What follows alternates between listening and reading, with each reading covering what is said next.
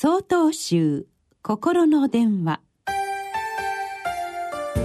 今週は「福山禅師」と題して大本山永平寺伝道教科主任青森県樹道寺浅山健昌さんのお話です。こんにちは。今日は道元禅師の読まれたお歌を紹介いたします。尋ねいる。深山の奥の里園。と我が住み慣れし都なりける。尋ねいる。深山の奥の里園。と我が住み慣れし都なりける。仏を求め山深く探し求めてみるとなんとたどり着いたのはこの住み慣れた我がふるさとであった。というお歌です。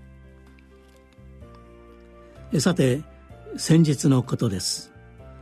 私は永平寺の朝のお勤めで同志の役をいただき本堂の脇にある廊下で出番を待っておりました。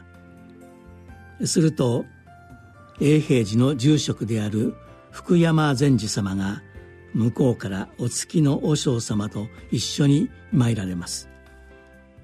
車椅子から降り近くに参られましたので私は「おはようございます」と挨拶をし頭を下げておりました。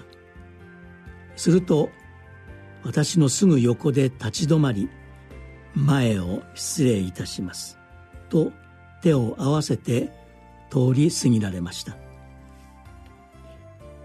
先日88歳のお祝いをされた禅師様が私のような若い僧侶の前で頭を下げられるのです。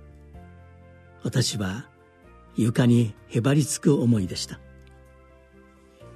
私はああこんな謙虚な和尚様になりたいものだなとつくづく思いました。そしてもしお釈迦様が生きておられたならこのようなお方だったのだろうと思いました。尋ねいる。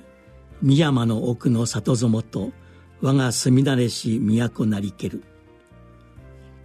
お悟りを探し求めて山深く入ってみたらたどり着いたのはこの我が足元にあったというお歌。福山禅師様のように日常の中で謙虚で真心にあふれた姿であれたらなと願うものであります。そんな禅師様がいつもお話しされるお言葉が火の用心です。誰も火事を起こそうとして起こす人はおりません。用心ですから日頃から心に念ずるということです。心の火が大火事にならないように謙虚さを忘れず禅師様のお姿に学んでまいりたいと願うものであります。8月27日よりお話が変わります。